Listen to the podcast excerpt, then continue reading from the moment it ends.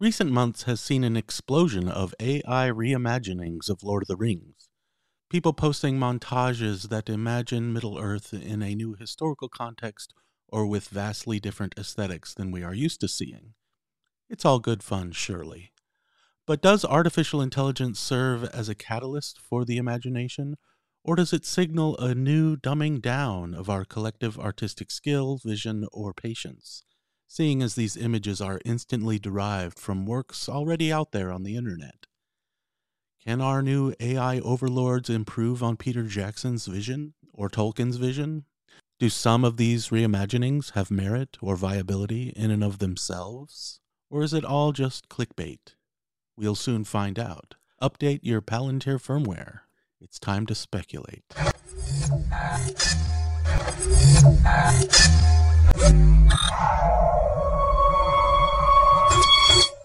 What do we think about this new trend? It's not art, I don't think. You know what I'm saying? Ooh, snap. Oh, I'll put it this way. It's A million robots are sad now. Right. No.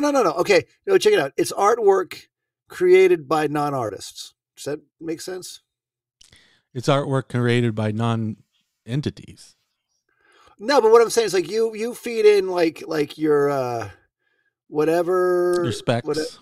What your specs are, and then bam, out comes, you know, whatever pictures. Yeah. It does. Neat looking in the same way that, you know, like I don't know, man. I mean, it's amazing, but like, it's like, remember the Spirograph, you know, where you just twirl a pen around and all of a sudden it's like, oh, look, bam, art. Remember the aqueduct? Remember the payphone? You don't have a dime. Right. Remember the velocipede? Remember the pen that had like 4 colors in it, and you hit it one, and then you could draw? Oh, they don't make those anymore, huh? Do they? Probably. They probably do. They should. They might. Just for old time's sake. Remember when they dumped milk in the street because the speakeasies wouldn't serve alcohol? And all the mouse got drunk? There you go. Hey, speaking of that. New York City, 1925. A city rife with crime and corruption. On its streets. Wait, is that Donald Trump? Oh, this is Vladimir Putin. Powerful criminal gangs ruled, each with their own ambition for control. But for Gollum, a small-time crook, everything changed when he stumbled upon the One Ring. He soon realized that the ring has the power to control the entire criminal Illuminati underworld, and that not everyone can be trusted. Many people he shall meet along the way, but in this criminal entanglement, it is hard to tell who is friend or foe. Will it lead Gollum down a path filled with betrayal and danger? With the entire city against him, Gollum finds himself the target of Mordor, the dark criminal gang ruled by Sauron, and his top henchman, the Nazgûls. Despite the odds, Gollum will not back down and takes on the mantle of protecting the ring from the forces of evil and to seek its destruction. Gollum must navigate the treacherous streets of New York, confront his own fears, and face the Mordor mobsters, the orcs, and the Nazgûls in his quest to destroy the ring. It's a trial of redemption and perseverance.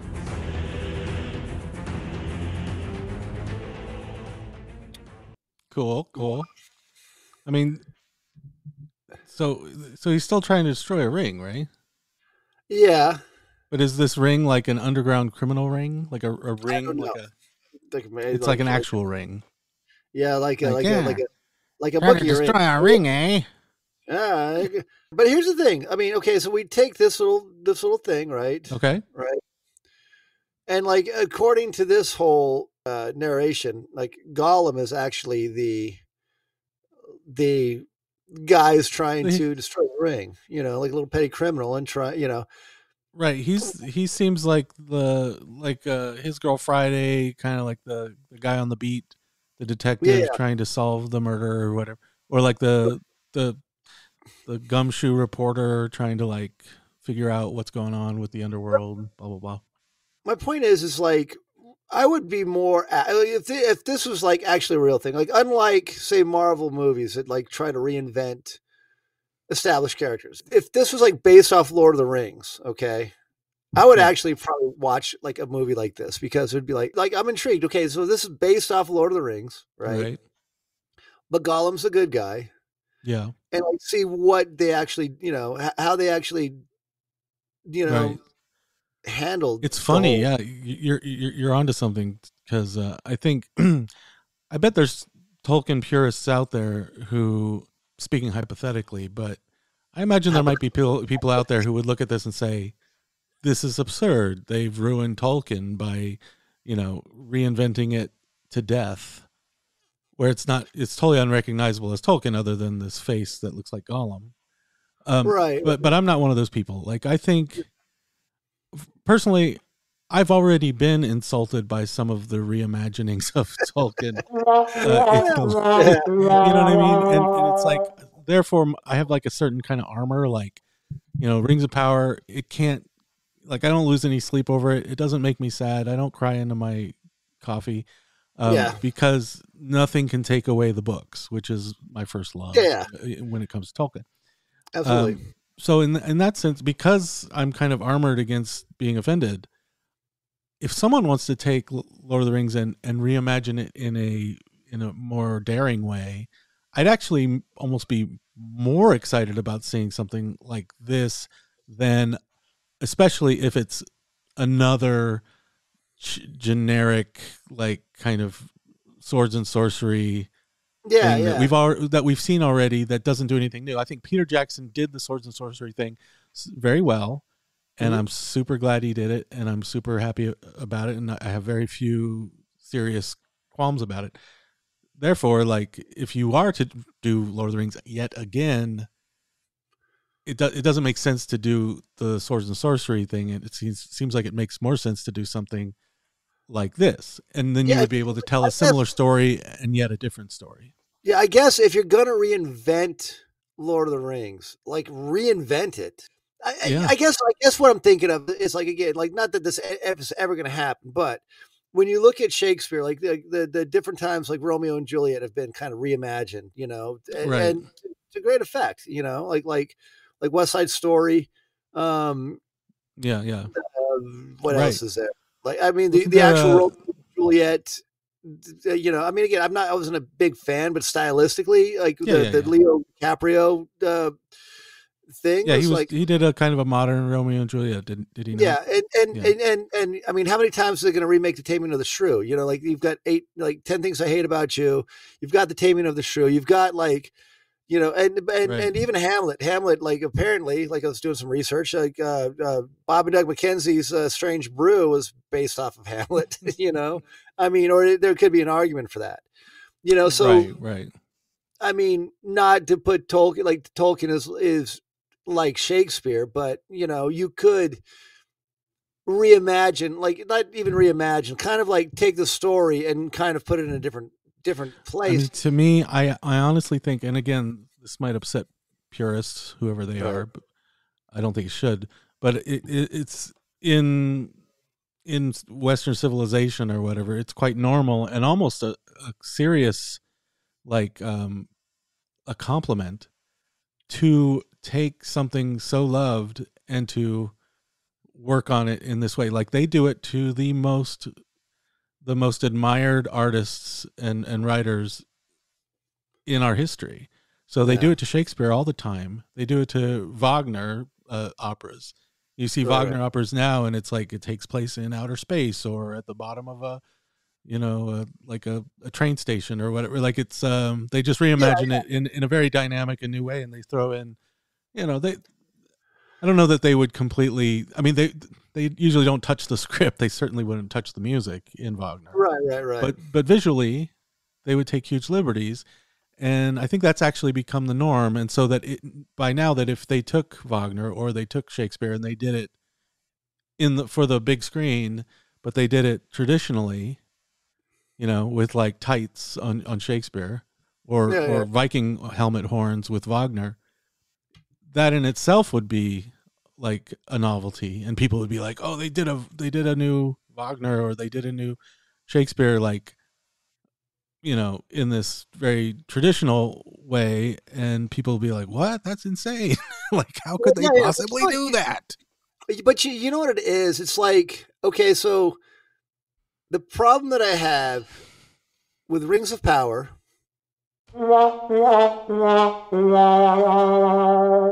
is that it's trying to canonize or make capitalize. No, they're trying to make the stories canon. Oh right, you know? Yeah, you know, and like I think that's the problem that a lot of people have, is kind of like, this isn't canon, you know, which again, I mean, right. I'm one of those guys where if I don't agree with it, I'm just like, oh, this sucks. You know, yeah, you're right. You know what? It's funny. You should mention that, 'cause it's almost like more respectful of Tolkien to do something like this than it is to presume to be like making new canon. Yeah. You know, that's with like these characters that are just invented, like they did in Rings of Power. This is like so obvious that no one would be offended by it, and no one would. It wouldn't be this presumption that, hey, we're trying to make new canon here. Yeah, yeah. You know what I mean? It's just obviously playing with the motifs and playing with the characters. So this, I give more credit, more leeway. You know, more slack than I would something that wants to do swords and sorcery and claim to be canon when it's just reinventing new characters that don't feel right. Nothing feels like Tolkien. Yeah, this would bother me less than Rings of Power. But here's the thing, man. Again, I'm not. This is not Tolkien, but I'm going to talk about Batman. What I think they should, like, you know, how like Batman has been remade and remade and remade. Honestly, yeah, we're going to do a dirtier, darker, grittier Batman this time. Yeah, but here's the thing, though. Here's the thing.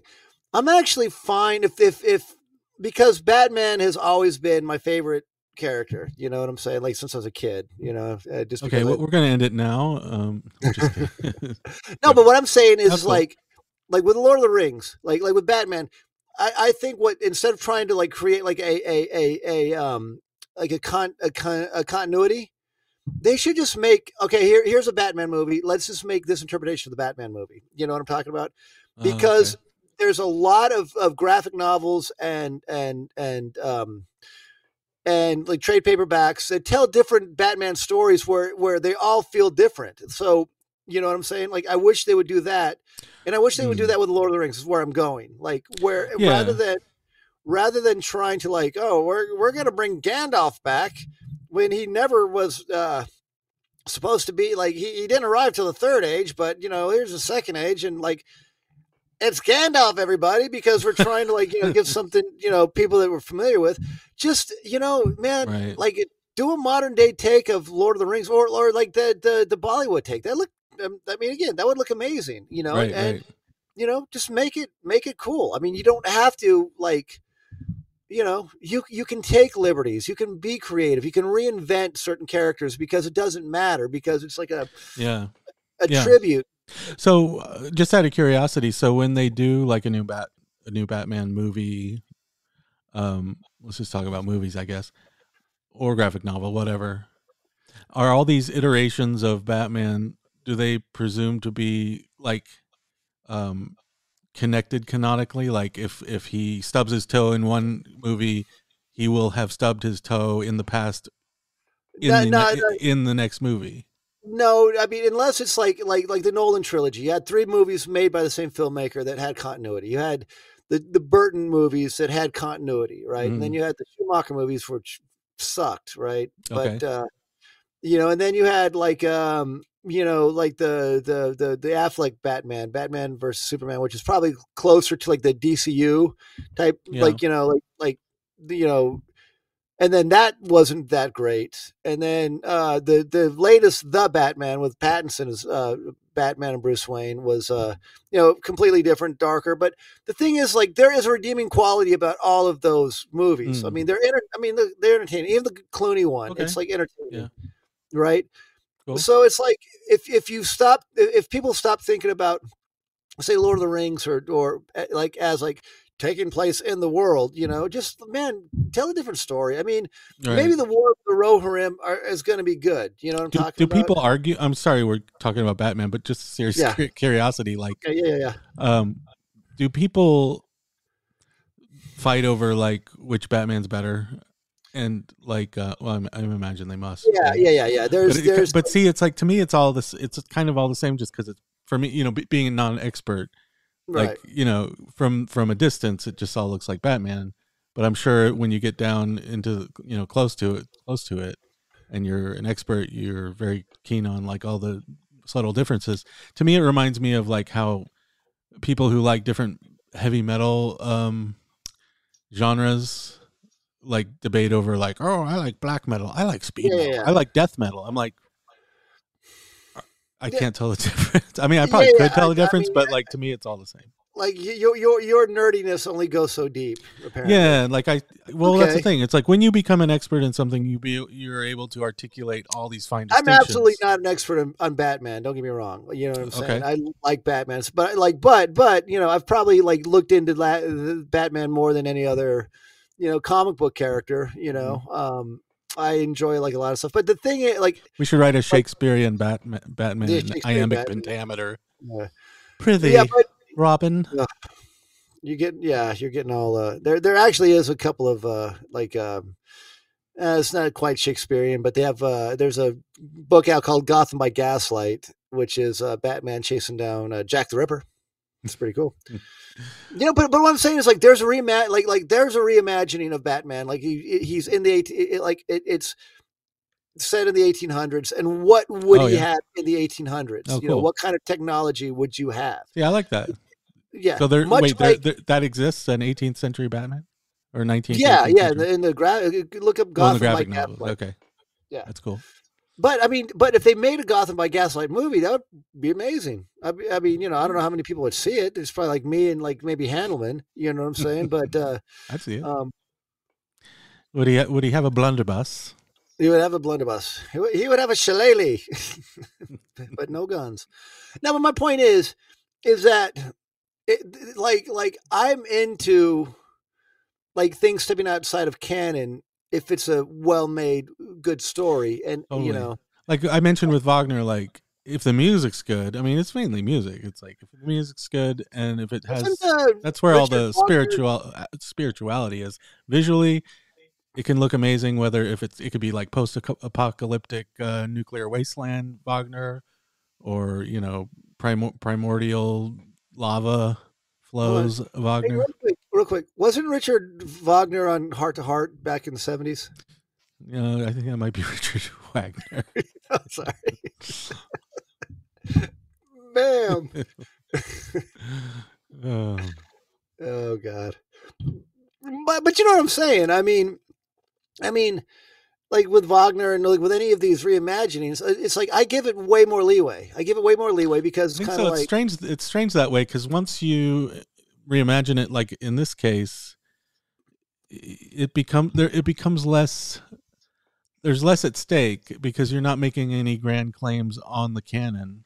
Yeah, like it allows it some freedom to like have its own little liberty. You create your own artistic license when you do something like this. And then you start to just like, okay, well, does this movie work on its own interior logic? And it's almost, you can forget it, that it even has anything to do at all with Tolkien. It just becomes a movie that's slightly like aesthetically Tolkienized. And then you're like, okay, well, does this movie stand on its own legs? And then you're like, okay, I'm along for the ride, or it was just a bad movie. It didn't sink or swim on its own merit. And yeah. If you take some gumshoe Gollum here, right? Yeah. And it's like, hey, it's not canon. Is he a reporter or a detective? I can't figure it out. I think he said he's a petty criminal, but you know, either way. Oh, okay. Yeah, which again makes sense because you know Gollum was a petty thief. Okay. You know, I thought he was the good guy in this. Yeah, Gollum's a good guy, but again, that's like interesting. Okay, so how are they going to make will the ring turn him invisible? I mean, does the ring do anything supernatural? Like, how would you handle that? And like the early 20th century, like where this is set. I mean, again, the ring doesn't do anything. You throw it in the fire and it just gives you the recipe for moonshine. I know. It's like, we need to end prohibition. Maybe that's what it is. The ring is the key to ending prohibition, so everybody can doesn't have to go speak. Right, all the people making tons of money off of it can. That's why they don't want him to. Right. Yeah, yeah. So everyone's like, okay, hey, we got these illegal bootlegging things, see, and you're not gonna see. I got my Tommy gun, see. Yeah, you're not gonna disrupt our business, see. So you better take that ring and take it back to Mr. Capone. Whatever. Yeah. But what I'm saying? It's like, oh, look, it's a cheap ass ring. Yeah, it just looks like they made it with some old piston ring or something. Yeah, some old brass. Oh, yeah. I like the old Masonic fraternity and Illuminati aspect of it. Yeah, that's pretty cool. Yeah, I think that is. This is good. I like the evil Frodo. The evil Elijah Wood. I see. I'm the kingpin of Hobbiton. You see.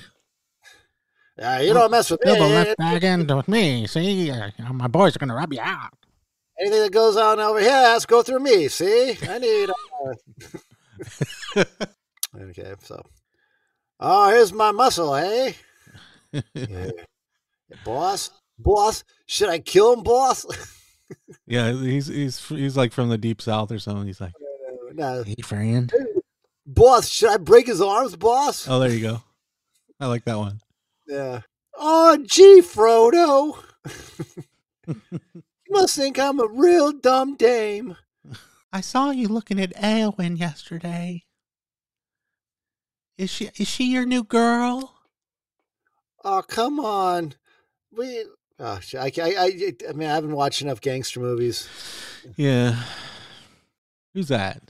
Why are they, is that Bill Gates? Are they trying to make him look like... Oh, they made him the Dark Lord. That's so stupid. Is he the Dark Lord? Well, because that's when they said Sauron. Listen. Gollum finds himself the target of Mordor, the dark criminal gang ruled by Sauron, and his top henchmen, the Nazgûls. Despite the odds, Gollum... It's the Illuminati. It's the Illuminati, see? Anyway. Yeah, it's cool. The other interesting thing about doing a completely different Lord of the Rings, it's almost the most interesting thing about doing something like this, would be if it made you look at the Lord of the Rings differently. Yeah, you know I mean? So if I saw Gollum here becoming a hero or the protagonist or the hero of this story, if I almost reassessed Gollum in Lord of the Rings, the book or books, and I thought, I feel like if I kind of really latched onto this character, that my sympathy would go out towards book Gollum even more than it. I mean, he's already cast somewhat sympathetically, but I would be like, maybe I'd feel even more strongly of an attachment to Gollum and feel sad for him when he falls into the lava. I mean, he's never really depicted as the worst guy in the world or evil. I mean, sympathy for him. You could look at something like this, of the Gollum redemptive arc, so to speak. You know what I'm saying? Where there is a there is redemption in Gollum at the end of Lord of the Rings. I mean, now it's not so obvious, because he is kind of like the villain towards the end. But he gets the ring. Without Gollum, the ring never gets destroyed.